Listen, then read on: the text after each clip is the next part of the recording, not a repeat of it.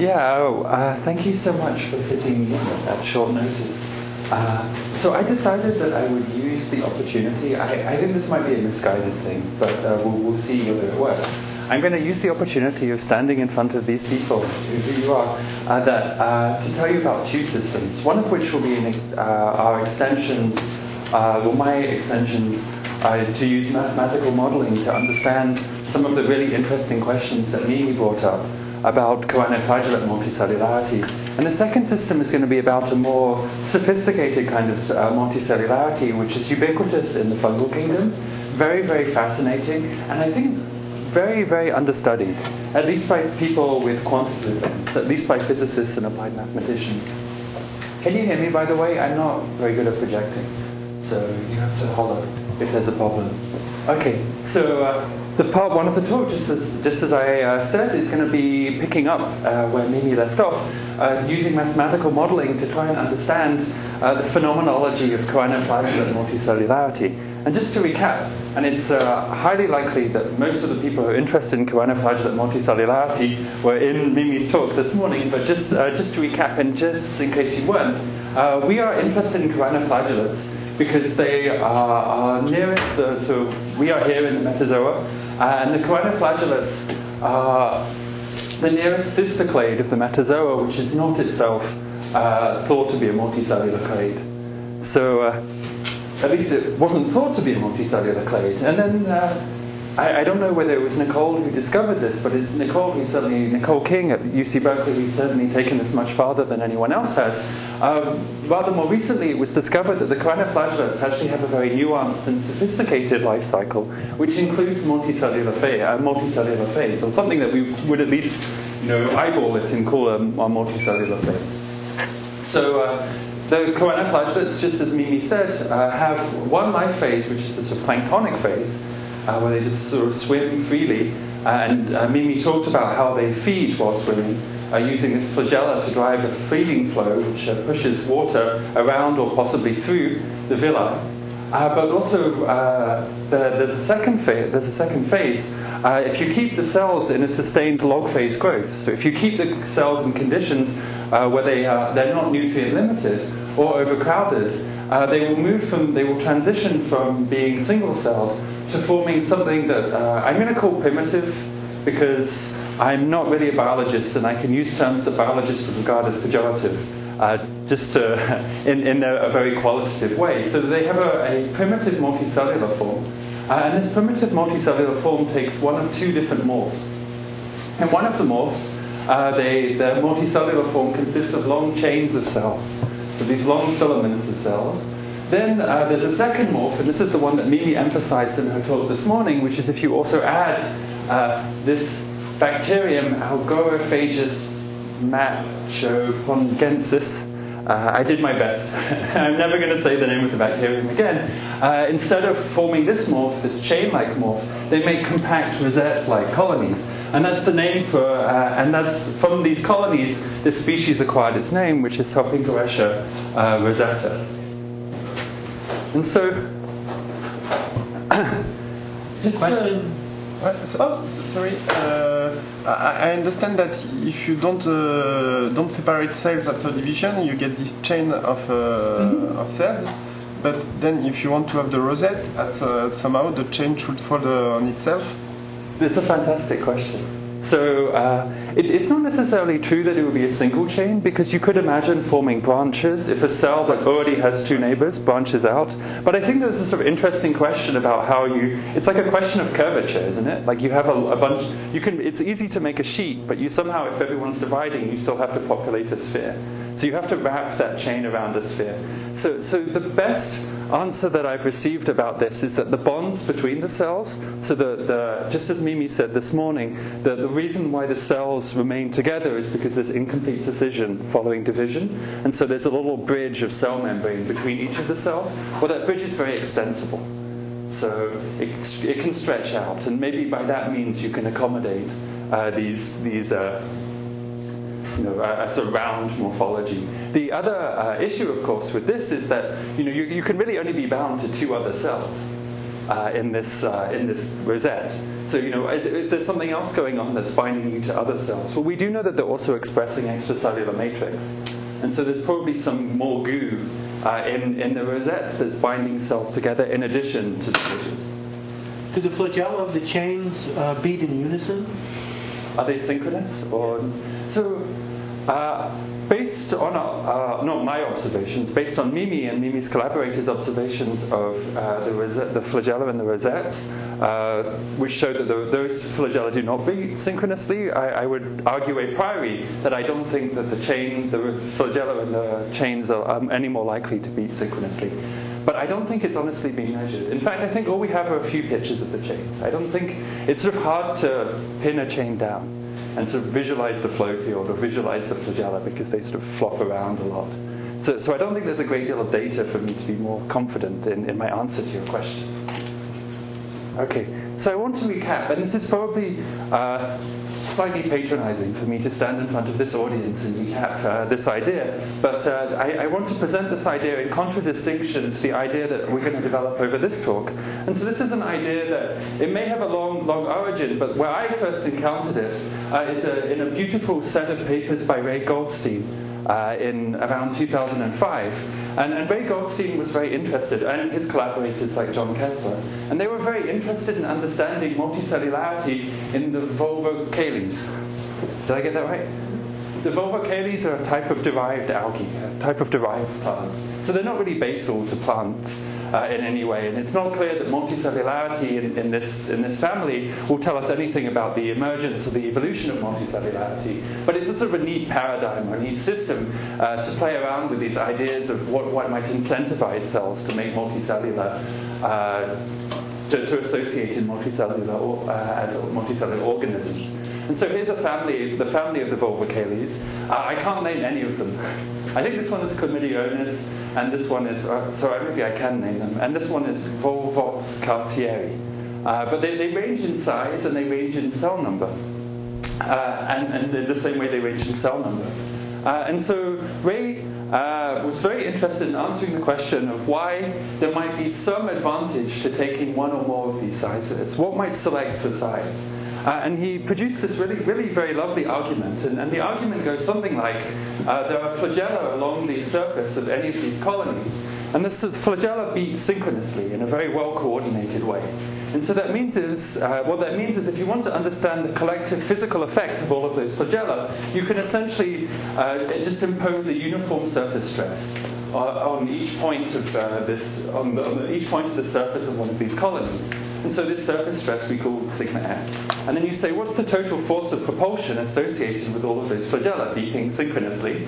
Well, that's going to be the total of the surface stress, which is the same because all of the, at all points in the colony, because all of the flagella are behaving in this very well-coordinated way. They're all beating in the same direction, and then just multiplied by the surface area. And from that, with some very basic hydrodynamics, you can infer that the swimming speed of the colony should increase in direct proportion to its size. So, and you can validate this. I think one of the very nice things Ray did was measuring colony swimming speeds and demonstrating that this is true. And so then if you want to ask, well, you know, what is the value of swimming fast to a colony? Well, what we might assume is that the colony is swimming in order to encounter things. It's trying to find molecules, or it's trying to find prey. I don't actually know what Volvox feeds on. And so by swimming fast, it encounters these molecules or prey or whatever it is that it wants at a rate that's proportional to its projected area and to its speed. So the rate at which it encounters things scales very simply with the size cubed. So it scales with the number of cells. So you swim fast enough that the additional metabolic need associated with having more cells in the same colony is precisely met. So it's very delightful. But I mean, this assumes that there's a very efficient capture that sweeps up every bacterium it encounters, or a certain fraction, speed independent, it is able to engulf. And his model is for dissolved nutrients. Well, dissolved nutrients. Yeah, he actually puts a Péclet number in his model and sort of talks about the boundary layer and the effect of diffusion in this. But I think just in terms of understanding qualitatively what's going on, bigger colonies swim faster and therefore see more stuff. And the prefactor that you associate with this is kind of model dependent. And I'm going to be just as cavalier about the prefactors in my model as I was in this slide. But you know, hopefully the underlying physics is something along these lines. And then we know there's a lot of morphological diversity and a lot of diversity in general in capture strategies, which means that there's definitely, there are pressures and constraints on organisms in the way that they capture their food. And so that's, I mean, we're just relegating that to a prefactor, unfortunately, in this analysis. The main reason I present this analysis is to show you, is to argue why, based on this, we should be very, very surprised by multicellularity in the choanoflagellates in Salpingoeca rosetta. And Mimi showed some very beautiful data about swimming speeds of these choanoflagellate colonies and presented a very nice argument for why they swim very poorly. Here's my video of a swimming colony. It's perhaps unfair to look at one video and say that this is swimming badly, but no, I said I'm allowed to do things that biologists regard as appalling. And so I say that colony swims very badly, and Mimi has presented data which really makes the point in a much more quantitative way.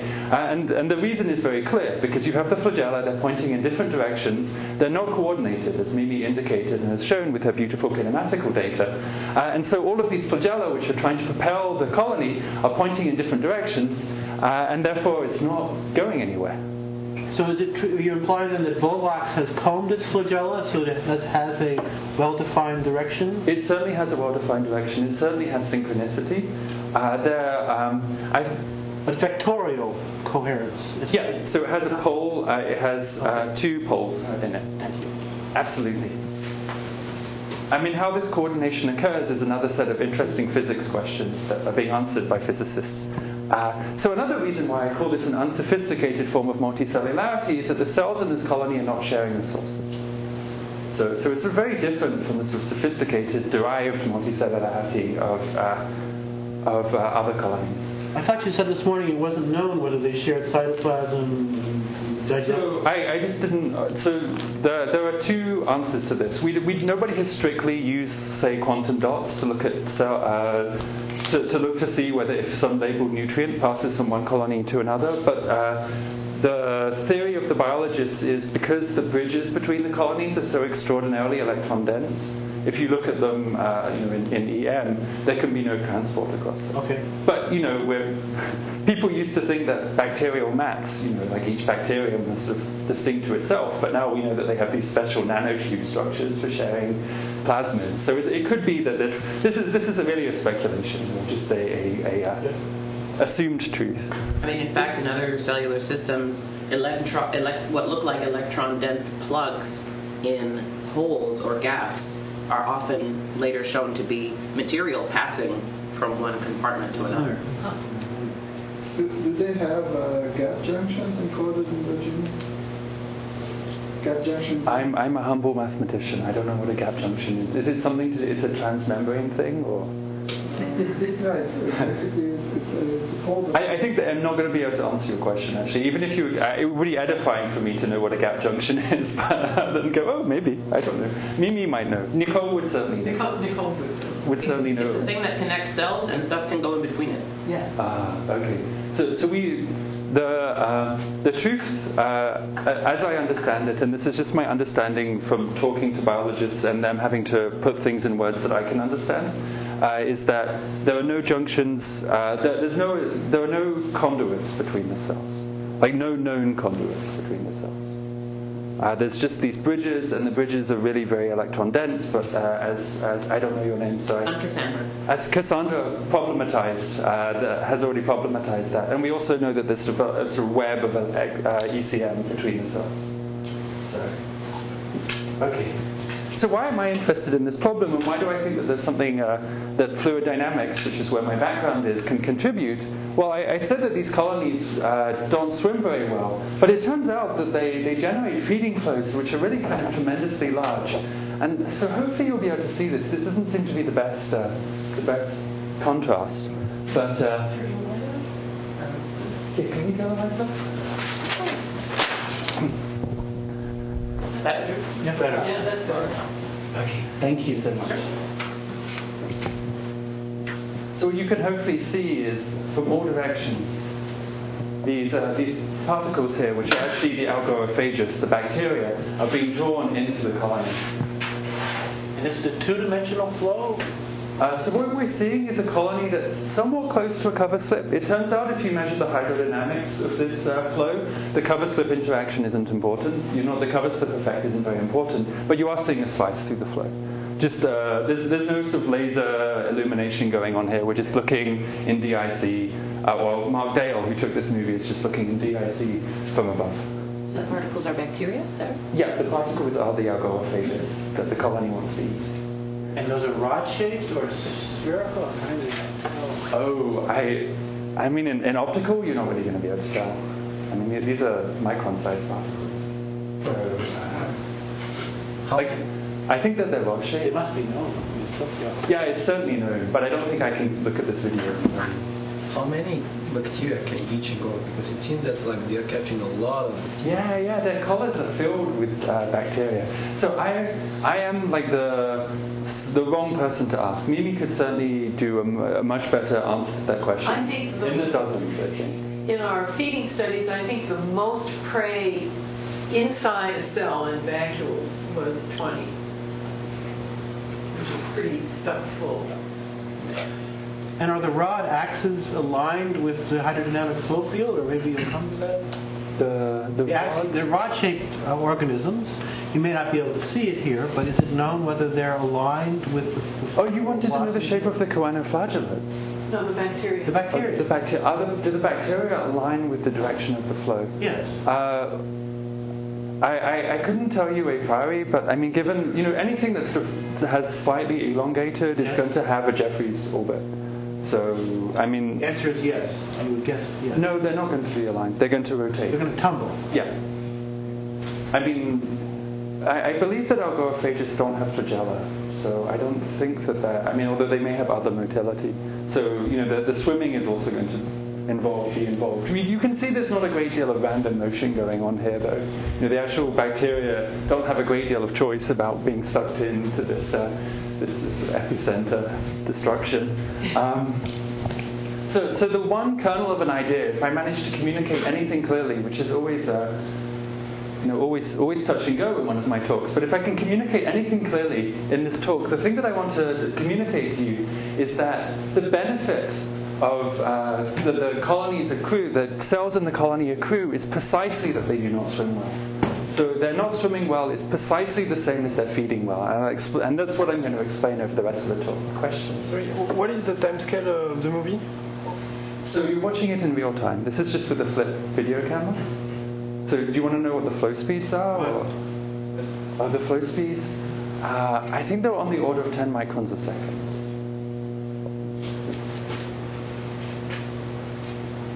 Okay. So... again, this is a physical audience, and so I sort of hesitate to patronize you because I'm sure you understand these things much better than I do. But just to orient you on how we are, or just to give you some sense of how we are going to model these flows and try and answer this question or try and prove this provocative statement that I made that swimming badly means feeding well, it's by analyzing these flows using Stokes' approximation. So what that means is we look at these things, which are the Navier-Stokes equations, that's familiar to everyone, and we know that for sufficiently small organisms and sufficiently slow flows, the inertial terms in these equations, which scale with the Reynolds number, are very, very small. And so we can throw away the inertial term that appears on this side of the equation, and we're left with a pair of equations that are linear and also instantaneous. They have no memory to them. And because of that, the techniques that we can use to solve these equations are very similar to the techniques that you would use that we teach in EM classes. Or other electrostatics classes. I don't know if people even teach electrostatics anymore. But the same techniques from electrostatics, where we construct Green's functions, singular solutions to the equations, can be used to solve the fluid dynamical equations for flow around the colonies. take off. That's the point that I just want to make. And I'm going to make a very, very drastic simplification, but one that turns out to be well validated when you look at the kinematics of the real flow. So Mimi talked this morning, or mentioned at the end of her talk, the other life stage one of the other life stages that these cells have, whereby they can fix themselves to a surface using a little theca, and then they can use a flagella, and then they use their flagella to generate the flow relative to that surface. And so we can visualize and quantify the flow speeds associated with the, we can do velocimetry on the flow for one of these cells. And it turns out that this flow field on the left-hand side, which is the real flow field, is modeled very, very precisely by a flow field associated with a single singularity. So that means that I can approximate almost the entire flow field using a single point force to drive these equations, the Stokes equations, the linear version of the Navier-Stokes equations. So it's like making a dipole far field approximation in electrostatics? I think it... Is it like making a dipole approximation? So the form of the dipole approximation is exactly the same as a source dipole in the Stokes equations. The point force is the Stokeslet, which is it's a completely different flow field. It's a completely different in form, but I would say it's analogous to actually the point source in electrostatics. I mean, it's where we start. In the Stokes, constructing a hierarchy of singularities. But do you have the force balance? You have the force balance because the sum of the total forces should be zero, right? Well, the colony is stuck to, or the cell rather, is stuck to a slide. So there's some force being going on here, but that's not driving the fluid flow. I mean, if you wanted to actually say what is the, if you wanted to know how to get from the point force to the flow field, you have to include a system of images, which is the same as achieving this force balance. But we're not going to talk about that detail because that's, you know, that's just because we set it up in this geometry. Those images don't matter, and for freely swimming colonies, or it's colonies that are failing to swim, which are what I'm going to talk about. And the tether that's anchoring it to the slide is rigid? Or is it floppy? I'm going to lean toward Mimi, and I don't see them moving. I think it's so skinny that it's going to be flexible. It'll be floppy, so it could be flopping around in its own flow field. It is, I would say, if the image you have in mind of a sessile felter feeder is something like a vorticella, which moves and sort of ebbs and maybe even changes its direction, as our collaborator Rachel Pepper is investigating. I wouldn't say it's like that. You have a cup, and the cell fits in the cup, and generally you see the cell, and it's oriented to be perpendicular to the surface. And so while there may be flexure, it doesn't seem to be, you know, as significant. It doesn't seem in still water to flex itself, but if you imposed some flow, it would flow on it, I would imagine that stalk is so skinny that it could bend. Thank you. But I'm making that up. Okay. So we were able to model the flow field associated with a single cell that's tethered to a boundary using this single singularity, a point force singularity. So we're not interested in cells that are tethered to boundaries. They're immensely interesting, but for the purpose of this talk, we want to know what happens to the cell when it's allowed to swim. Well, when it's allowed to swim, we have to add other forces to the mix. So if it's allowed to swim, it's being propelled by the force that its flagellum generates, which we're able to measure for a tethered cell. But there are two other forces acting. There's a force on the body, which is a drag force, and there's also a drag force, which is actually generally larger than the force on the body, that's associated with the flagellum moving through the fluid. So it itself has its own drag force. And now you asked about balance of forces. Now we have to balance forces on this swimming cell. There are no external forces acting. Its weight is insignificant. And so, you know, this force balance tells us that the sum of the two drag forces has to be equal to the force of the body, equal to the force that the flagellum is able to apply to the fluid. So what does the flow field associated with these point forces acting on the fluid look like? Well, this is the major singularity that we're going to deal with in this talk. It's called a stresslet. So it's a force dipole, it's somewhat akin to a force dipole, but there's a penalty for anisotropy, and I'm going to talk about that in the next slide.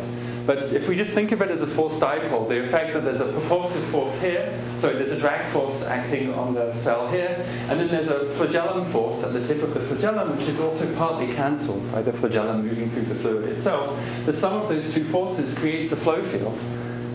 And that flow field has a structure, and the structure is interesting to me, and I want to show it to you. So we can derive an explicit expression for the flow field associated with this stresslet.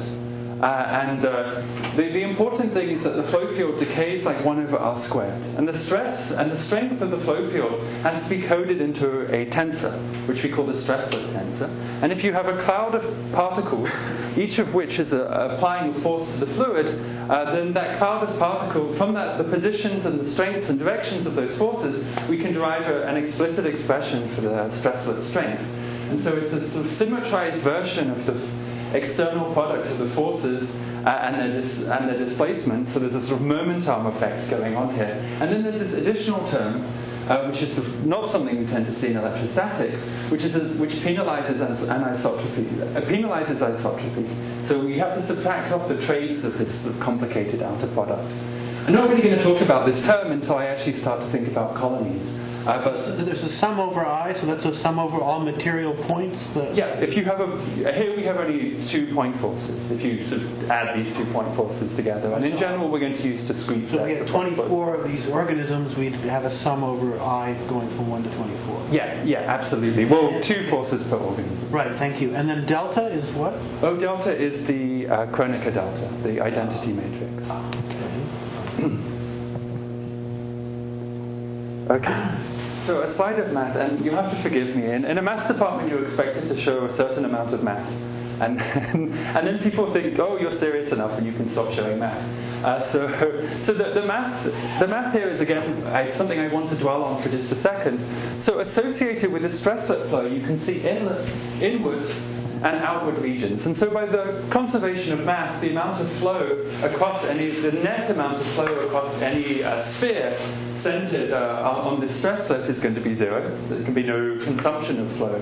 But there's if you evaluate the total amount of flow in, that's a number that's independent of the size of the sphere. And that's the proxy that we're going to use for the feeding effectiveness of the cell or of the colony.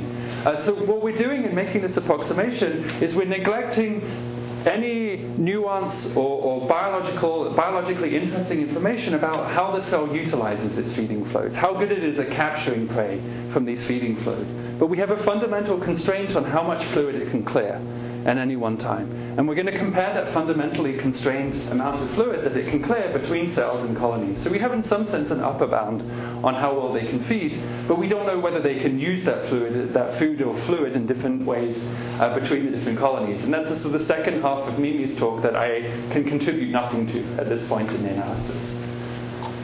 Okay.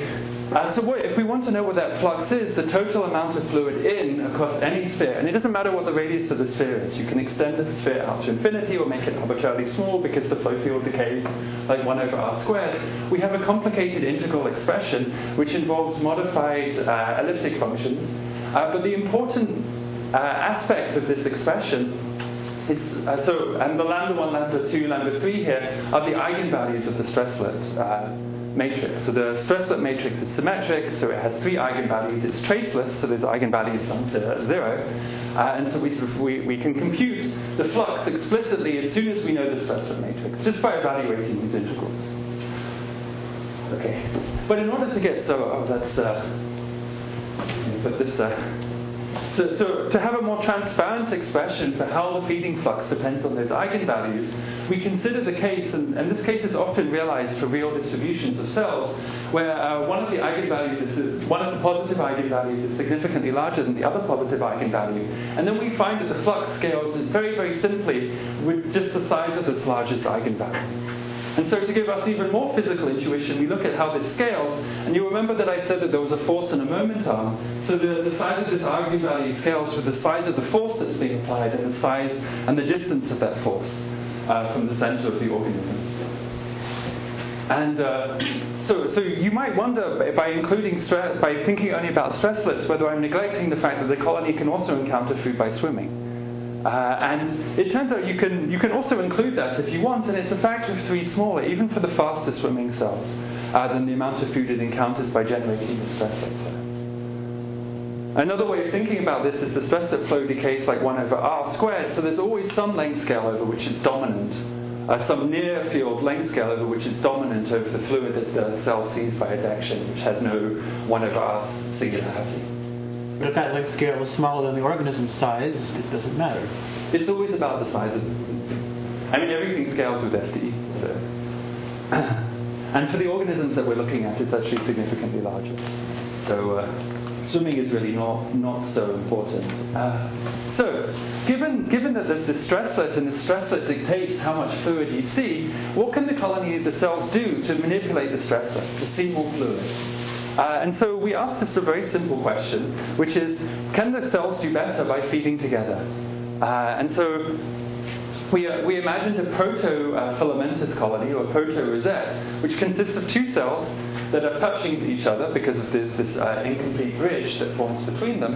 And we say that there's some program that determines, some morphogenic program that determines the relative angles of these cells.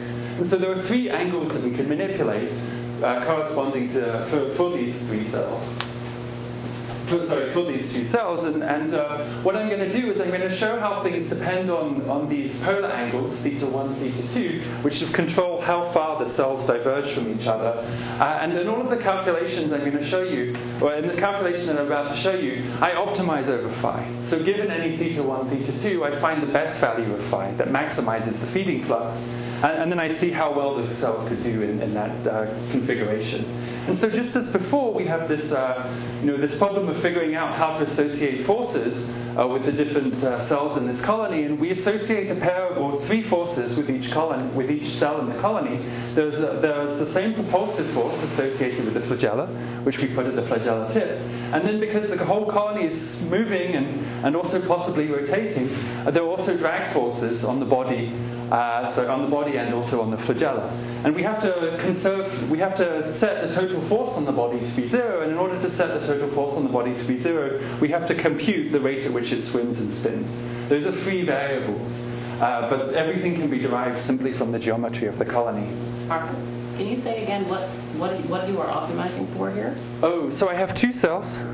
They're stuck together, and I'm asking what angle should the angles between the two cells be? In order to maximize the flux and maximize the amount of fluid clearance. Okay, so that's what better would mean here. Yes. Okay. Yes. Okay. Sorry, I'm being very imprecise. I should proxy for the bacteria that it might be ingesting.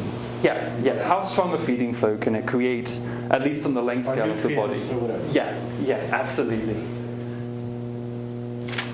Okay. So we can make a graph of these things. So we can make a graph. Again, I said I'm just going to show you how things depend on theta 1, theta 2, the two polar angles, how much the two flagella diverge. And we can compute the flux. And I divide the flux by twice the flux that a single cell sees. So what I'm doing here, a flux of 1 means that you're seeing exactly the same flux. Your clearance is exactly the same as if there were as if you were swimming freely by yourself and you hadn't decided to try and take a reckless chance on cooperating with another cell. And you can see there's a sort of slightly complicated space of dependence of flux on these angles. But there are two interesting states here. There's a state that looks like, which corresponds to the petals of this flower. So again, flux is the height of this, and the x and y axis are the two angle variables. And because of the sort of degeneracy of our coordinate system, the petals of this flower all represent the same point. And also there's an interesting flux. We might be interested in what's going on here, where there's another local optimum in the feeding flux. You left out pi, so what are your units of the theta? Sorry. Oh, so theta goes from 0 to pi over 2. Okay, so -2 is meaningful in this? It's a three-dimensional plot, so it really goes from 0 to what's 2, it's like 1.6 or something like that. I don't know, I can know pi is 3.1. Yeah, it's about 1.6. It's kind of hard to see what that corresponds to, but it's about 1.6 here. It doesn't extend to 2. So since theta is going to be some function of the morphology of the collar, does this predict what optimal sizes are for different species of choanoflagellates that have differently shaped collars? So it turns out that the true optimum, excellent point, Cassandra. I show you where the optimum are. So this local optimum, which is the thing in the center, corresponds to two cells stuck together. And you can see in that conformation, they may not be able to do this because their collars would overlap. We're not modeling the collars, so we don't know that. So but the, the true optimal configuration is where there's two cells, as Mimi calls it, bum to bum. So the two cells are pointing in diametrically opposite directions. The collars here would be here and here, and they're not going to be interacting. But I mean, presumably you could extend this in some way that you know how to do that I don't, into real colonies that we see that have many, many cells whose collars will bump. And they will bump or not, or they'll bump in worse ways depending on the shape of those collars. And maybe this approach can predict what basically colony sizes should look like for different choanoflagellate species, and we could perhaps get those data. So for filamentous colonies, I can show you what happens when you start to add more cells. And it's true that we ignore this very important constraint of you need your collars not to overlap. Sure, sure. But one might argue that maybe the collar morphology should be instead dictated by them. But exactly. Right, or maybe that is, yeah, maybe that's it. Morphologically, I mean, we can find the size of the collar, absolutely. Yeah. I mean, it'd be interesting to see what has a greater range, normalized to something. Colony size or collar shape? Mm-hmm. Which one is one constraining the other? Yeah, yeah. Absolutely. And you did run that model when I gave you the XYZ coordinates of where the flagella were on an actual colony.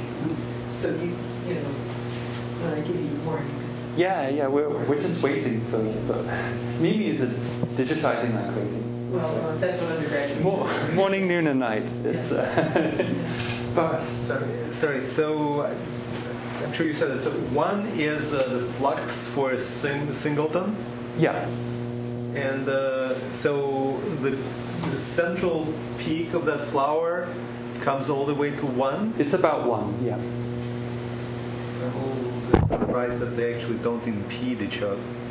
Oh, so let's see. So there are these troughs where they actually impede each other. Yes, goes below one. You can see it goes up, and then there's some impedance here. There's quite a sharp drop-off. So I guess I'm a little bit surprised. So is it exactly one? I didn't check, but I wouldn't. The reason for it to be one. I would not be surprised if it's one, because you're doubling the force. So you're doubling the flux. I mean, the swimming speed is going to be the same for two cells swimming together. The calculation is done with sort of point. It's points, yeah. So as opposed to actual spheres stuck to each other. So no, I'm just using just resistive forces to model all of these. So in which case it would indeed be exactly one. Yeah. So absolutely. If my hydrodynamics were more sophisticated, it wouldn't be one. When flagella is moving, is the force approximately constant, or is the force also oscillating? You would expect that the force would oscillate, and you'd have large transverse forces that are varying in time. Again, I can only appeal to this diagram here. Like, sure. Over any sort of small, even if you average only for small times. Sure. I mean, we see. But then, when you have two guys in the opposite corner, if they are not synchronized, or if they're synchronized in a different phase, does this have an? Or does the propulsive force change with time? You know, I don't know that, actually. That's a really interesting question. I must confess that I do not know whether if you measure the... So one answer to your question is if you measure the swimming speed of a single cell, is it steady? I mean, and modulo its behavior and its turning, or is it sort of, does it ebb and flow? And I don't know, actually. And that's a really good question. That's a great question. Were we to average... the forces, I would expect that you would sort of see shuttling back and forth in this configuration. But the stresslet itself, which is based on averaging, I guess you could potentially increase your moment arm that way by making sure that your force was very large, correlated with when your excursion was very large. That's a really good point. My model is really very embarrassingly unsophisticated. Actually, not embarrassingly unsophisticated, proudly unsophisticated. But... Okay, so why do cells in this configuration feed better?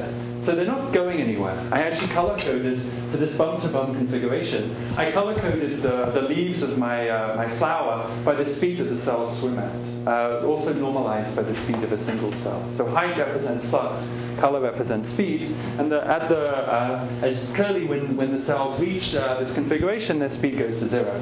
It's sort of obvious that everything is very symmetric. Why is that beneficial to the colony? Well, if you think about things in terms of this stresslet, you have these two forces that are as far apart as they possibly can be, so you're increasing the momentum. Another more subtle contribution to this is because the cell's not swimming, there's no cancelling drag force from the flagella. So the forces are both as far apart as they can be and as large as they can be, with no drag force. Okay, so this is my version of an answer to Cassandra's question. It's again a very naive model, a very unsophisticated model. But we asked, well, you know, if you put two cells together and the best configuration for them is to sort of really be butting heads like this, I mean, there's not really a program where it's very clear how to add a third cell. So where should you put your additional cells in? And so we were interested in generating filaments. So in this first part of the, so for now I'm just going to talk about not formation of rosette-shaped colonies, but formation of these sort of long filamentary chain-like colonies.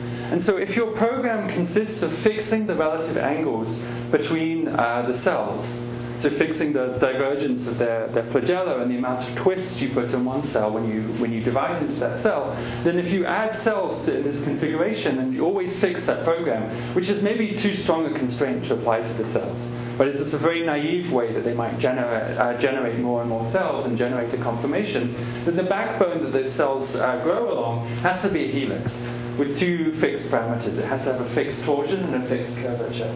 And so the cells, the spine of the cells has to be lie either on some kind of circle or some other kind of degenerate helix or along a helix with some kind of pitch. So this is going through the centers of mass of the cells that makes a helix? Yeah, absolutely. And what angle is the flagella? Are you going to tell us relative to the... So you're right. There are 4 degrees of freedom in this system, right, which is exactly the same as the number of degrees of freedom you have when you decide where to place each cell relative to the next cell. And so the other 2 degrees of freedom, just as David says, are where you put the flagella relative to this helix. And you're free to choose that. And so there are 2 more angles to determine. And what I'm going to show you in the plots, I'm going to prescribe the torsion and the curvature of the helix, and then I'm going to optimize the angle. So I have these 2 angles, and I'm just going to make them as large as good as they can be, to make the flux as large as it can be. And just as Cassandra said, there are real constraints, physical constraints about where the flagella can go, because there are collars in the system, which we're totally ignoring. But you're also going to optimize the curvature and the torsion and stuff? Yeah. I do everything. I optimize the hell out of the system. I mean, it's not clear what the value of my optimization is, but I'm going to optimize everything. So I can prescribe kappa and tau and generate this landscape where I optimize the other angles, the angles of the flagella relative to the system, and I can try and decide where I on this landscape, what parameter kappa and tau, what the parameters kappa or tau should be. And it turns out it's very sensitive to the number of cells that you're trying to make in this chain. And so we sort of generate our landscape in this way, and we start with 3 cells, and we generate our landscape. Again, I'm optimizing the angles, and there are sort of 2 interesting points in this configuration. Well, this is also an interesting point, but the 2 points I'm going to emphasize are there's a global optimum, which has large curvature and large torsion, and then there's another sort of local optimum here, which lives on this axis, which has no torsion and some kind of curvature. And the configurations of the cells in these sort of relatively locally optimal configurations, in one case you have a sort of stack of cells. So the global optimum consists of a stack of cells with the flagella sort of pointing out in cancelling directions. And in this local optimum, you have, we could start to think of this as maybe half of a ring of cells. But now as we add more cells in the system, as we increase the number of cells, our global optimum starts to disappear. Now we're up to 6 cells. Again, I'm normalizing the flux by the number of cells in the system and the flux on a single individual cell that's swimming freely. And so you can see that I really do see benefit from these from cooperative associations. My flux relative to a single cell is increased by 48%, provided I take this conformation here, and this so we're seeing a conformation where tau is 0, so it's a ring, and kappa has a number which is going to vary with the number of cells. And your units of kappa and kappa and tau are such that you never exceed unity? Yeah, so kappa is essentially set so that kappa equals 1 corresponds to a ring which has the diameter of a radius, the cell radius. Okay. Absolutely. So I'm very vague on these details. And then by the time you get to 12 cells, your global optimum that corresponded of making a stack has completely disappeared, and the optimum that's now best for you has no torsion. It's a perfect, it's an almost perfect circle, and you have the cells arranged in a sort of hemi-ring with all of their flagella pointing outwards. And you know, we can say that this looks somewhat consistent with the morphologies of the chains that I showed you, like in the picture at the beginning, but those morphologies have never been quantified. So here you're just looking at the chains, but not at the kind of spherical. The rosettes, yes, yes. So this is a really interesting question, which is, you know, why do you take these two morphs? So this is something that, so you know, we emphasize the rosette because it's a sphere and physicists love spheres. But the chains also have a favorable feeding and are in fact much more ubiquitous. I mean, except in the presence of this Algoriphagus, the colonies, when they're maintained in log phase, will form rings or form filaments. So if you still increase the number of cells, these chains remains the optimum? So it's always, at least as far as I've experimented by optimizing, it's always a hemi-ring with the flagella pointing outwards. So 24 cells is also a hemi-ring? Yeah, so the curvature is just going to get smaller and smaller and smaller. So it never closes on itself? It doesn't seem to want to close. Huh. I don't have a physical interpretation of that. I mean, you can see why this is a, you know, you have a strong momentum effect, but I don't know why you don't make a whole ring, actually. I haven't thought about that. It's a really good question. Okay. So this is a program that's fun to pursue as a mathematician, in as much as we can sort of decide how the cells should position themselves if they want to make a colony that's optimal given the number of cells in the colony. But it's not clear that the colony is necessarily trying to optimize itself. It's not clear that it's trying to optimize itself for anything. But it's not clear that it's trying to optimize itself for a target number of cells. And the issues attendant on that are sort of clear if you make one of these colonies that's optimal with 12 cells. Oh, my computer is just having a moment. Which that's optimal for 12 cells, and you can look at the intermediate states that you had to form in order to go from a single cell to this 12-cell ring. And you calculate the flux associated with those intermediate states.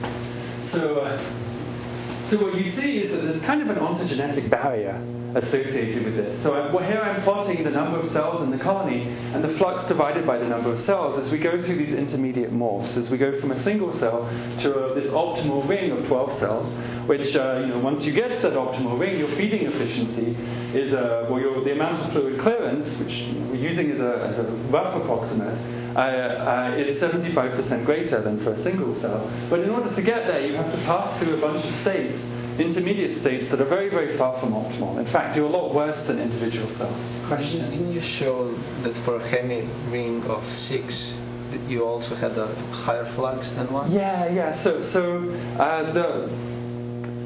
The question here is, what is your morphogenic program? And so if you can always be a hemi-ring and the radius of the ring increases with each cell that you add, then you're always going to be locally optimal. But we don't know that, because the electron, the bridge between the cells doesn't seem to move, it is as plausible, and I'm just exploring this as a mathematical hypothesis, it is as plausible that what actually is conserved is the angle between the cells. And that means the only way you can grow a ring is by first growing, you know, putting two cells and sort of gradually filling the ring in cell by cell. And has anyone measured the angles between the bridges? No, we have almost no geometric data for the chain cells.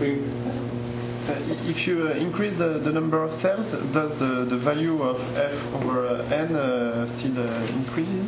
I don't have enough information to answer that question. I think the answer is yes.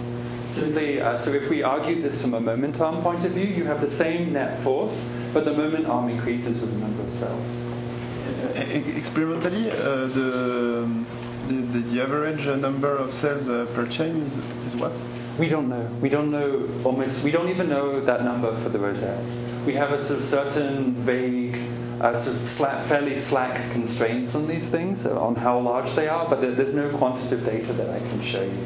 to confirm this. I mean, this is really sort of the tissues of a mathematical argument that, and you know, as I said, if I can only show one thing, and I probably can only show one thing, there is a benefit from associating, and that benefit comes from, and just to reiterate this, it comes from swimming less well, because you have these cancelling forces.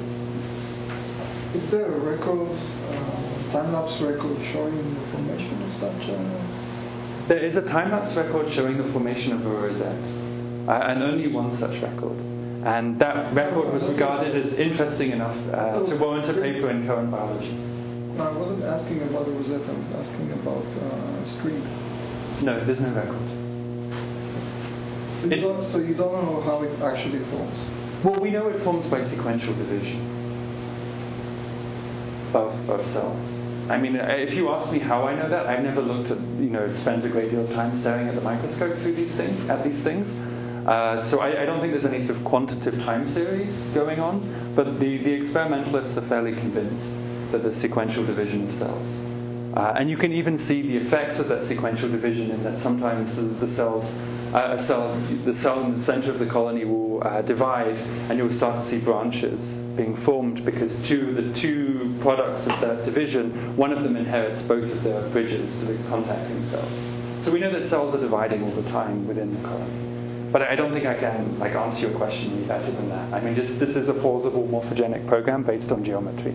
And constraints that we know can be enforced morphogenically, but I don't know. In hindsight, go ahead. Oh, thanks. This would you'd have some specific predictions if you were to make a time lapse of the creation of, let's say, a 12-mer chain. You'd have some specific predictions coming out of here as to what shape you would expect the intermediates to adopt. Wouldn't it be fabulous? To see what shapes do they take on. Absolutely. Yeah, it might. Yeah, it might depend on how long they spend at each intermediate number. I don't know how long that is. It's certainly plausible to assume that the amount of time you spend at each intermediate state is going to decrease with the number of cells. Because if we just think of cell division as being a random Poisson process, the number of cells dividing in any given time is going to increase with the number of cells in the system. Well, is it Poisson though, right? I'm wondering, is your likelihood to divide different if you are already with 3 neighbors, or if you're on your own, or if you have 12? Absolutely. I don't know if this is known from the coin. This is a really, really good question, and I don't know. We don't know whether it depends on how much food you're getting, whether it's... I mean, I don't even know to what... people know a lot of stuff about yeast cell division and the timing of yeast cell division. We know that there are these gene cyclins, for example, that regulate this stuff and also are sort of almost regulated to maximize stochasticity in the system. But we don't, yeast are not choanoflagellates. No, they almost certainly are using cyclins, but that's great once you get started. And once you need mitosis, you need to control the whole situation. But when you would like to undergo. And just to be clear, these chain-like morphologies form in the absence of that weird bacterium that induces rosettes. Absolutely. And so in natural lab cultures, they'll have chains of an equal distribution of all possible lengths? We don't know. We don't know anything. Okay. My claim has to, again, be very modest. All I can show is that there is cooperative hydrodynamic benefit from feeding together. I can't really validate any of my predictions. But we can make honest predictions, which hopefully will be smashed on the anvil of experiments. So you predict that the optimum shape would be half circle, but the experiments looks almost like a flat. It looks like an experimental chain that you showed at the beginning. We should. We can argue about this. This is literally the only photo that Mark could share with me. The experimentalist could share with me for this system. So.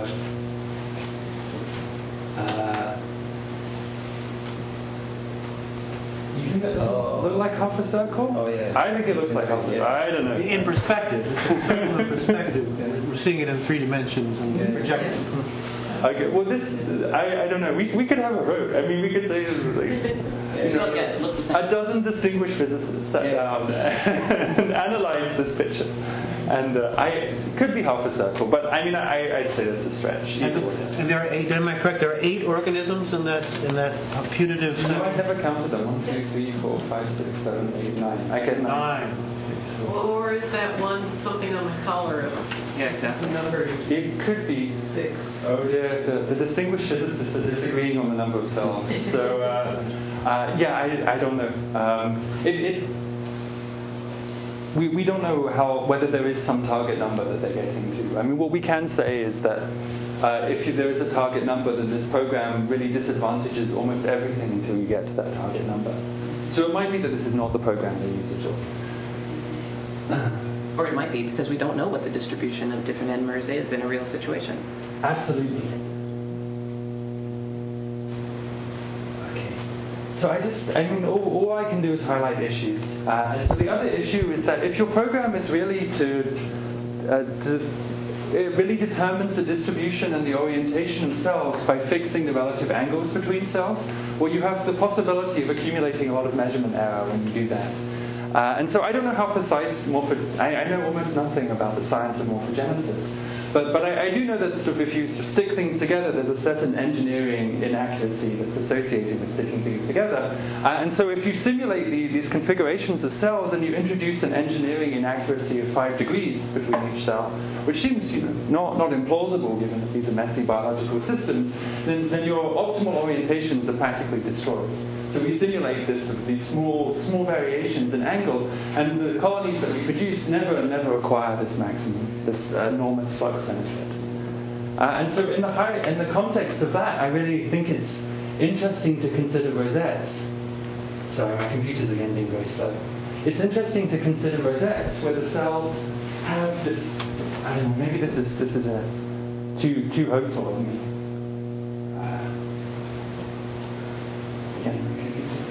Whether the cells have this kind of crystalline, like they seem very ordered. Be good. Okay.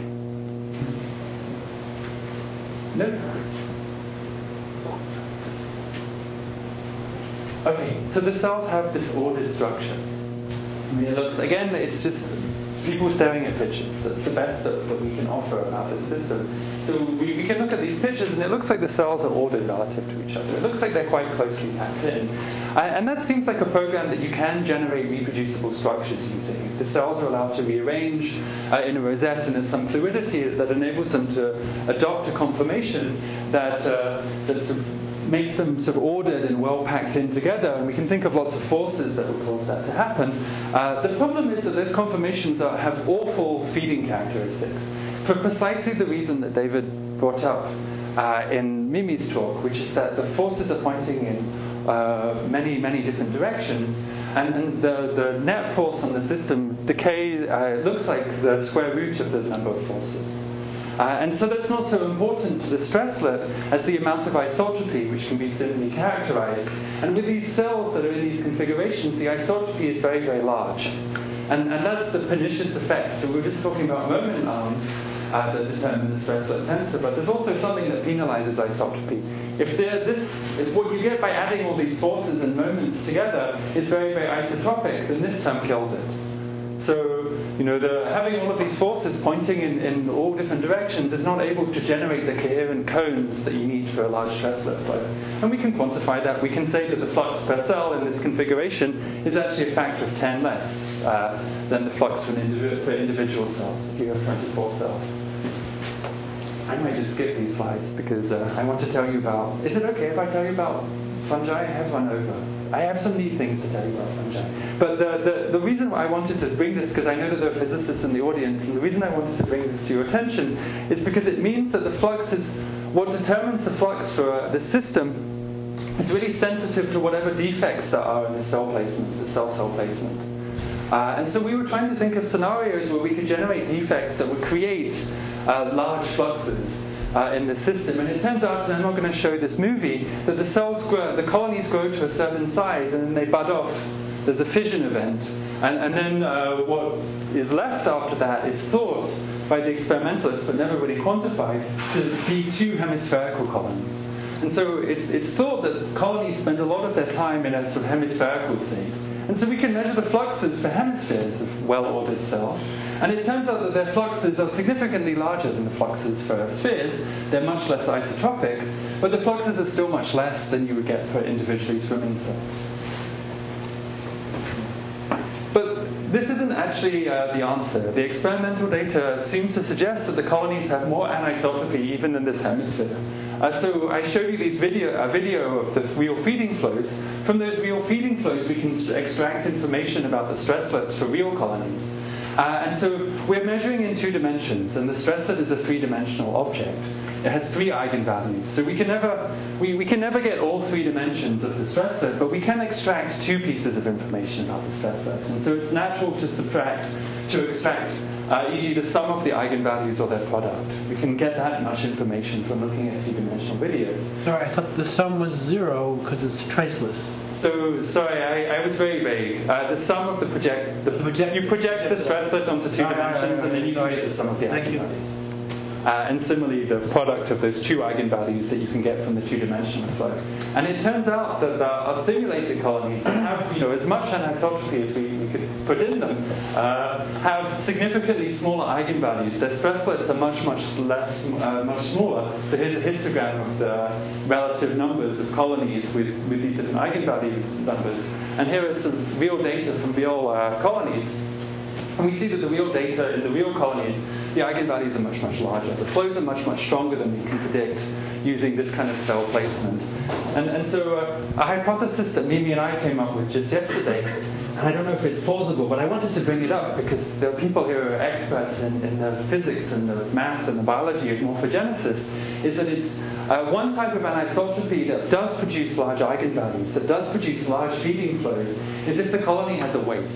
And so empirically, we can create this just by excluding cells from the equator of the colony. And I have no idea if there's any physical way to justify this. But if we create that kind of defect, then the feeding fluxes are much larger. We can get the right feeding flux per cell, which suggests that there's some cooperative advantage from feeding together. And for precisely the same reason that two cells that are head-to-head or bum-to-bum feed much better than a single cell. You have this polar flow here and here, so you have a large but anisotropic flow field. Okay, so I wanted to tell you one other thing. Maybe you have to tell me if I have to stop. That's fine. But I want to popularize this system because, although I'm a mathematician, I do experiments, and I do experiments in this system, and I just love it so much. And I feel that very, very few people know about this system. So the thing that I want to talk about in the last part of my talk, and I'll try and keep it as brief as possible, is about another kind of multicellularity, a much more sophisticated form of multicellularity that yet is very, very different from the multicellularity of animals and plants. And that's fungal multicellularity. So multicellularity is a word that we're all happy with. Chimerism you might be less happy with, depending on your background in biology. But you may remember from your background in Greek literature what a chimera is. It's a sort of fantastic fusion of animals. So here's a sort of chimera from Greek mythology. It's a lion, it's a goat, I think, and some kind of snake or dragon. So these fusions of animals inspired the minds of the ancients. But it's also a word that has a great deal of meaning in a biological context. And it's a lifestyle that's extraordinarily common among the fungi. And so this video shows you both what chimerism is and also how we simulate it. So a fungal colony is a syncytium. It consists of a network of tubes or hyphae. And in that network of tubes or hyphae is a sort of shared cytoplasm. And within that cytoplasm, there are millions or thousands or even billions of nuclei. And we can create chimera in this colon, in such syncytium, by differentially labeling nuclei, these nuclei. So some of our nuclei bear a green label, a GFP tag nucleoprotein, and some of them bear a red label. And they're all genetically identical? Yes, they're identical except at the single locus where we inserted the label. Okay. You could imagine, clearly this is sort of a lab contrivance, but if you go into nature, what you find is that colonies will have genetically different elements. So you'll have morphs, for example. If you isolate individual nuclei from a wild-grown colony, they'll grow up into completely different individuals. And do they have different genomes? Are they different populations, species, strains? So we know that they can be morphologically very different. The number of sequence strains is not really large enough for people to say, oh, this is the amount of genetic difference. It's generally thought that they're from the same species. Like chimera in nature consists of nuclei from the same species.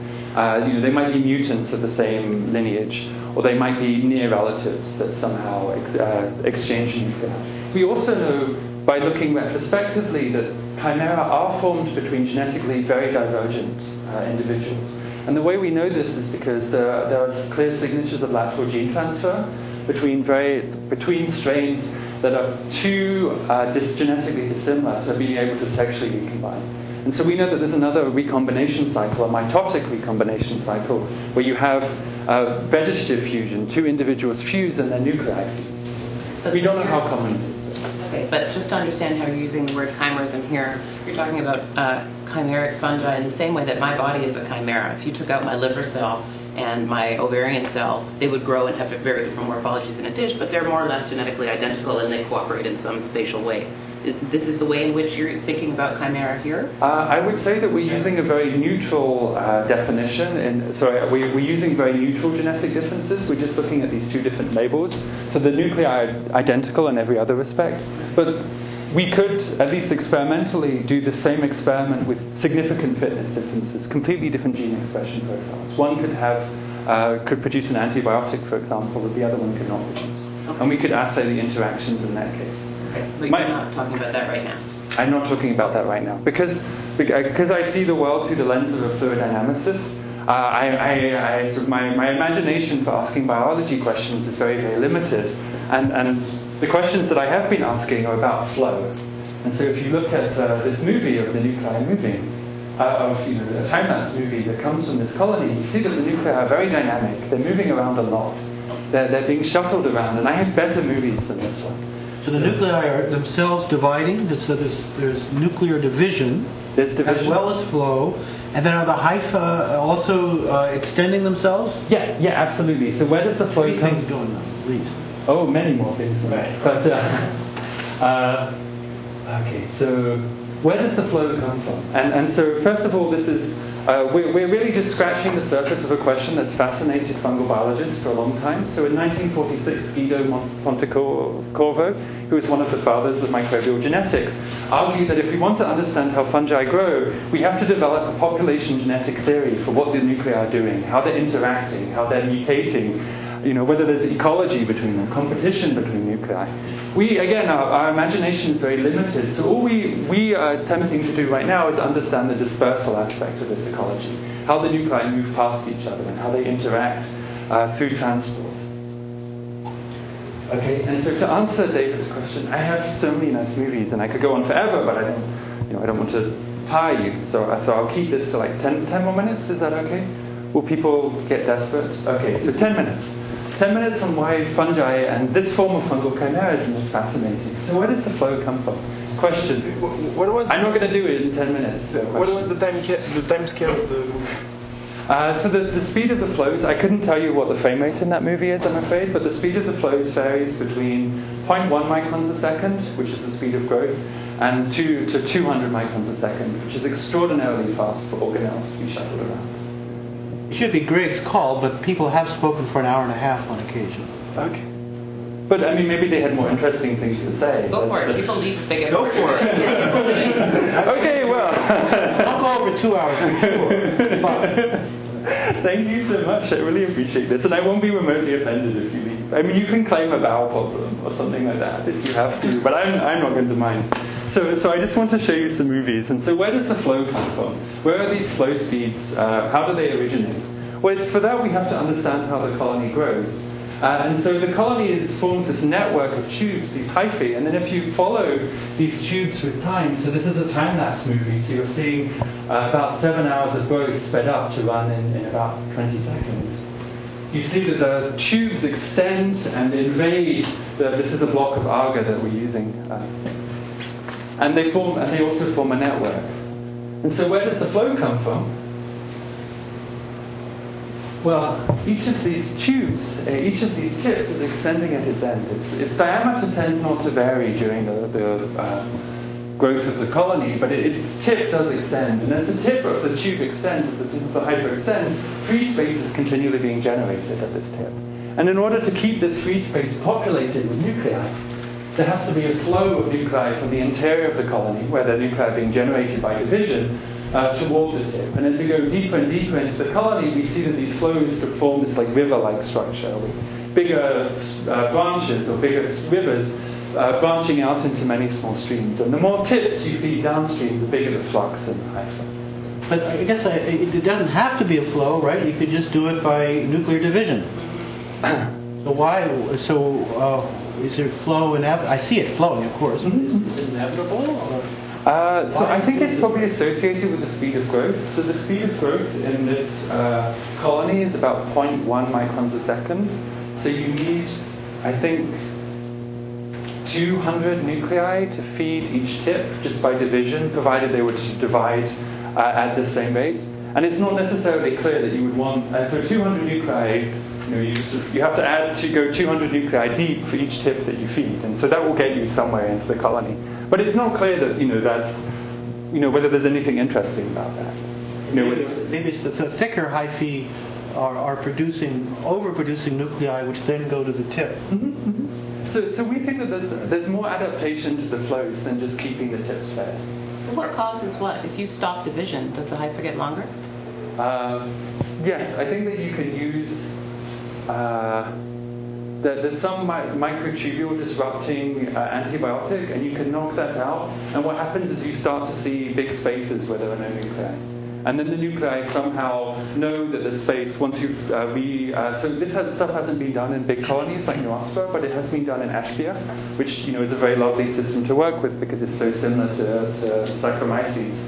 And so what people do is they stop division, they let the colony grow for a little while. So hyphae do grow in the axis of something. Yeah, the hyphae do grow. Uh-huh. Yeah, and there's big space, and then the nuclei start to divide. And they somehow regulate their division to keep the nucleocytoplasmic ratio constant. So they divide until the colony is filled, but then and the space is all at the end. Uh-huh. Okay. Are there loops in the network? Yes, the network is very, very reticulated and connected. And as a fluid How does that happen? Do they fuse when they meet two hyphae that are growing? Or? Two hyphae can fuse, absolutely. They can't do that in Ashbya, but they can do that in Neurospora. They fuse very happily.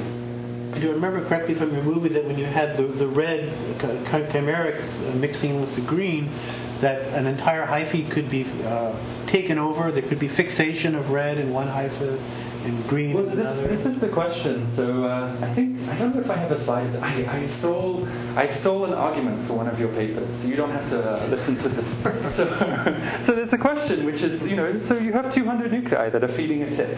And the nuclei have some kind of genetic diversity. Some of them are red and some of them are green, and suppose they divide at random. Well, this is a system that, so I just saw this from one of David's papers. So as they divide, random fluctuations in the division will tend to predispose this initially very diverse population of nuclei to skew towards either all red or all green. And it turns out that the timescales in which they skew, if this was the only thing going on, a fixed population dividing at random, would push the colony, the diversity of the colony, down and down and down. And does that really happen? Well, if you look at some fungi as they grow, you see sectoring, which is a manifestation of this. So as the colony is growing out, starting from a central protocolony, as it's growing out radially, sectors of the mycelium, whole hyphae, and groups of hyphae start to be dominated by only one of the possible nucleotypes that were in the initially chimeric colony. So this is also chimerism. Here you have some significant morphological differences between these nuclei and these nuclei. I don't know how genetically divergent they are. So what's stopping them from sectoring? What's keeping everyone together and everyone, what's making this community of nuclei cohesive and making them function as a single organism? I mean, do they even function as a single organism, or do all fungi sector in this way? So we do an experiment where we show that Neurospora doesn't sector. I'm not going to talk about the experiment. It's just suffice for you to know that Neurospora does not sector on any of the distances that we can grow it out under. When you say sector, you mean in the sense of that beautiful 1944 paper which had the macroscopic sector, not within a hypha. What we saw in the previous slide was a whole dense mat of hypha. So we isolate individual hypha, right, and we look at the genetic diversity within individual hypha, which is, and so there is no skew in that. The proportions of the nuclei remain balanced and well mixed, even down to the scale of individual hypha. Ah, yes. So is there an adaptation that helps the fungus do this? Well, I said that there was flow. Well, it turns out that this flow is also dispersive. If you introduce new nuclei into a colony, so we introduce green-labeled nuclei into an unlabeled colony, then those green-labeled nuclei disperse all of the way through the tips of the colony. And this is where the dispersal gets really very beautiful. So I showed you these flows that were just river-like. So that's what you see in the first few millimeters behind the tips. But as the colony matures, its geometry becomes more and more complicated. There's more and more interconnection and loop forming and bridging. And the flows become correspondingly much more complicated. And so here we're going to see a movie, and the time rate factor of this movie is it's sped up by a factor of 2. You're going to see a movie of the nuclei flowing in the colony.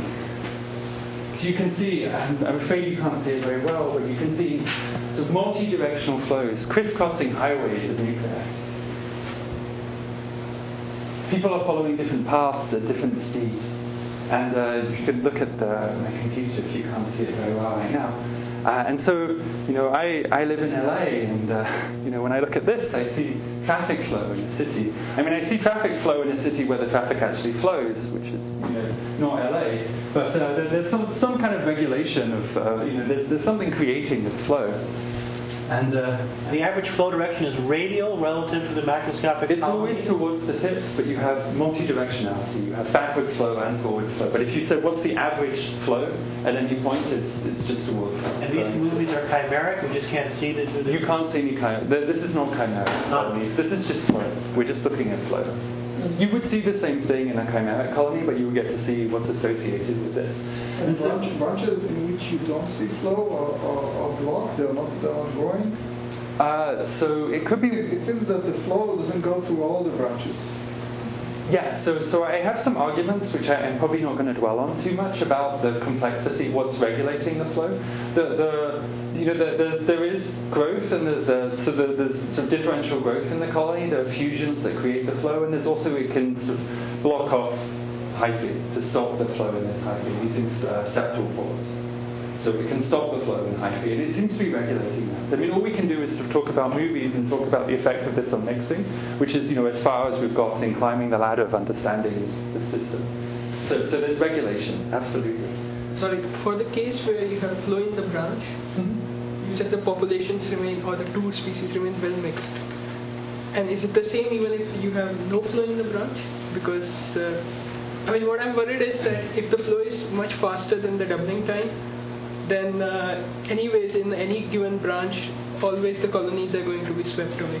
So you won't see fixations happening. I mean, but the flow in the tips is never that fast, because the flow in the tip has to follow. So I showed you a movie of the tips.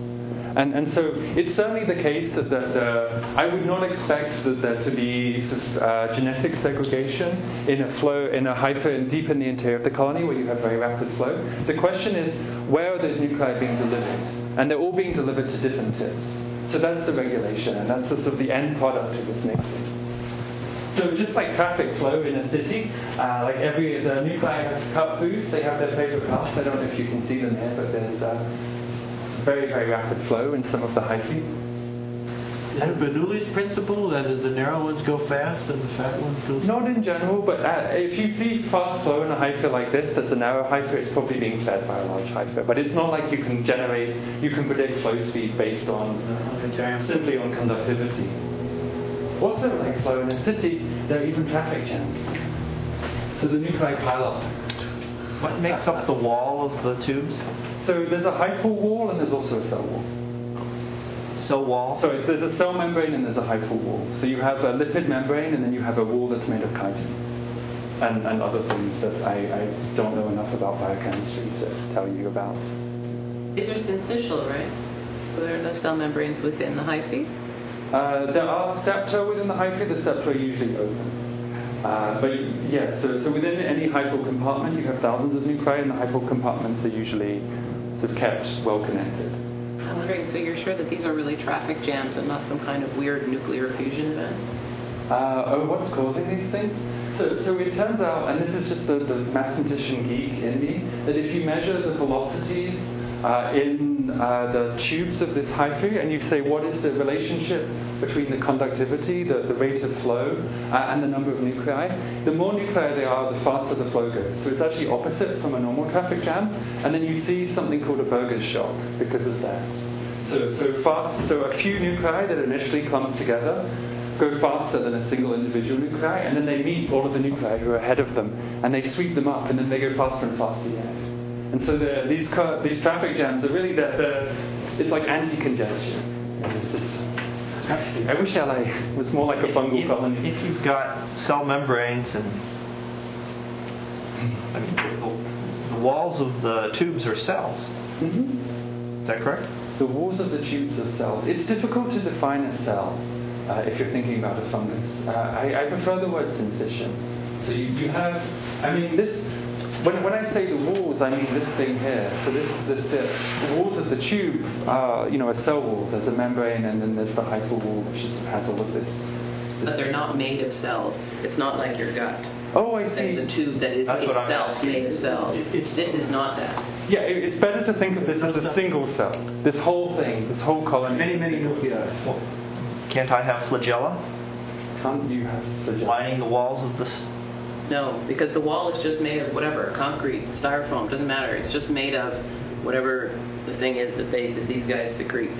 But flagella stick into membranes just fine. So fungi do not have flagella. Yeah. Okay, well, actually, some fungi do have flagella, and I could tell a different story. But I will not tell it now because I want to finish. Okay, but you know for a fact there are no flagella in the system. There are no flagella. No, not in the... There are fungi with, but it's a completely different phylum. Uh-huh, okay. Fungi. So you have motors going both ways, right, in some of the branches? I have nuclei moving in both directions. No, but the nuclei are moving on what? Moving on motor? It's cytoplasmic flow. It's bulk cytoplasmic flow. So if you've learned about yeast, your instinct is that the stuff that moves nuclei are motors, because that's what happens in yeast. But in a system like this, there are actually Tergo-Pasha gradients that drive the flow. And we can show that because we can manipulate the Tergo-Pasha gradients. So the complexity of the flow is actually created simply by the geometry of the colony, how the pipes are stuck together, and then the various pressures that you infer from that geometry. Now, there's a very interesting dead-end hypha in the center of your picture there, and that hyphal tip knows that it's not worth growing because somehow it senses that it shouldn't be branching or continuing to grow because it's so dense. It probably does. We know that the hyphal tips communicate with each other, that they know where they are relative to each other, because we know two hyphal tips will spontaneously reorient and grow together. We have absolutely no idea how they do that, what is going on. We know that they have an apical complex called the Spitzenkörper, which somehow directs the direction of growth, but we don't know what regulates. I mean, from this image, certainly we can't know, right? You said that there are septa inside the hyphae. Maybe they have a backup in the septa production, or who knows, right? Okay. Interesting. There's no net flow in that dead end, right? But if that dead end were near the edge of the colony, it would be much more likely to be extending its tip. Yeah. And it somehow senses that it... So I think there's a lot of interesting questions about what directs the growth. The only thing that we have been able to interrogate is the kinematics of the mixing. So once you have a network, or rather how you should put your tubes together in order to create mixing flows. So if you were to stain for filaments within those branches, you wouldn't see all the filaments like actin or myosinase. So it has a cytoskeleton. It's a crowded environment. Because I'm wondering if all this flow is just hydrodynamic flow, or is it also driven by molecular motors? So molecular motors are important. We know that there are whole suites of them, and fungi are actually usually the model systems for studying and discovering new molecular motors. Like the Salado Midas has, I think, 30. There's a guy, Hero Steinberg, who's found like 30 different types of molecular motor for doing different organelles and along different different elements of the cytoskeleton. What I can tell you is that we can manipulate the turgor pressures in this colony because it's just sugar that controls turgor pressure. And so by adding sugar, we can create opposing flows. And those opposing flows are kinematically identical to these flows. I mean, but reversed.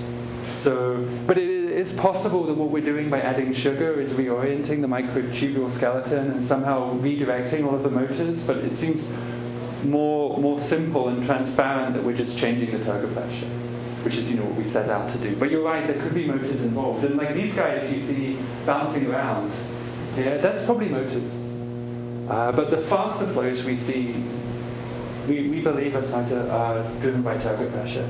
So, is the network always in a single plane, or how does it?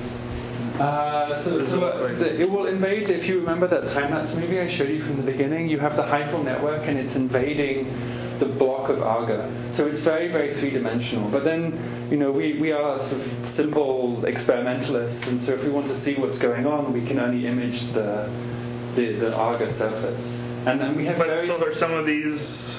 Like displaced from one another in one direction? Or? So in this particular colony, what you're seeing is something that's been grown on a very, very it's very young, so it hasn't had much time to penetrate into the agar, and the agar is quite stiff. So we use like a 3% agar, and that just prolongs the amount of time that it grows two-dimensional for.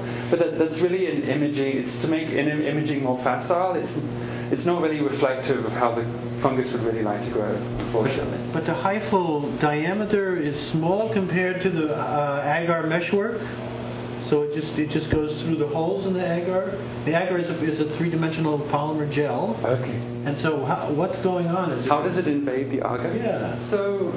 Oh dear! I don't actually know what the mesh size for agar is. It's like nanometers. Depends on the concentration and how soupy it is. Oh, okay. So hard agar has some very relatively small meshwork, and I just wondered if the size would allow your hypha to thread through it or not. When I think of the mesh size of these kinds of agars, in as much as I can ever remember reading anything about where people have done measurements, it's normally on the order of tens or. Maybe 100 nanometers, and these are microns. Our hyphal diameters are on the order of 20 microns. They have a whole secretion apparatus. So they may just cut their way. They can digest stuff. Just cut their way through. That's what I suspect. Okay. I don't know for sure. It could be that they're pushing the agar out of the way. How do the flows and growth dynamics change when you change the concentration of agar? If you change the concentration of agar. I haven't done anything systematic. They grow slower if you increase the stiffness of the agar. We haven't really experimented much with osmosis. There's a really interesting question, which is, I mean, you have to regulate metabolism back here, and I think maybe this is what maybe this is me putting words into your mouth, but you have to regulate metabolism in the interior of the colony to decide how fast something over here is going to grow, because your pressure gradient is dictated by turgor pressure, and that's dictated by metabolism, so how much, you know, what sugars are present and how you're using them and at what rates. And then there's growth that's going on over here, so there's this monstrous problem of coordination, which I think doing that kind of basic experiment would really help us to understand, but I have to admit we've done essentially nothing. We're really... I mean, like I said, this is an understudied problem, and we benefit from being people working in an understudied field, but as a result, we know nothing. So, but there are so many interesting questions. If you were to carve tiles through the agar, would it follow these tiles, or it would go somewhere else? So there's an interesting guy who Mimi knows called Dan Nicolaou, who is Dan Nicolaou Sr., who grows fungi in microfluidic mazes. And it seems like they have a strategy for exploring the maze. But, I mean, when you look at the fungi he grows, they look really, really sick. Like, they look like they're dying. So it's sort of unclear. I mean, like, it's a lovely experiment to propose from a physical point of view. What's their foraging strategy? How do they navigate around each other? But it's hard to actually do the experiment. So I don't have a good answer. Is it possible to set up a sucrose gradient and see what happens when you have a spatially varying turgor pressure? So we can certainly we do that. We do an experiment where we regulate, where we just add we shock the colony on one side with sugar, But I mean, we're only able to sustain our gradients on the order of minutes. I see. And the colony can also restore its flow before our gradient has even died out. It just seems to want to grow in one direction. We haven't been very systematic. What's the nuclear division time? In as much as it's been measured, it hasn't been measured in a dense colony, but for a younger colony, it's between 80. I've seen anything between 60 and 100 minutes. Thank you. Okay. So where am I going to go with this? I think I should be done. But so our hypothesis, and I wanted to present this to this community who knows so much about multicellularity, is that I already said what the hypothesis is. The fungus is adapted to create complex flows. The complex flows are adapted for mixing. This is where our hypothesis takes us. The fungus is trying to create this sort of complex multi-directional flow in order to keep its genetically different elements as well mixed as possible, to keep this community as genetically diverse as it can be, and to prevent secting. So we can measure this. I'm going to skip this movie because I don't think it's super important. But there are other. So there are ways we can test this hypothesis, and at this point I think I've exhausted your patience, so I won't talk about what we do, but we can look at colonies. So we can knock out the ability of the colony to fuse, and so we create colonies that are tree-like. They don't have any fusion, they're just branching. And once you get to a branching network, you can understand everything about the network. You can optimize the hierarchy of branches in the network to say, is this network mixing? Is it supposed to mix?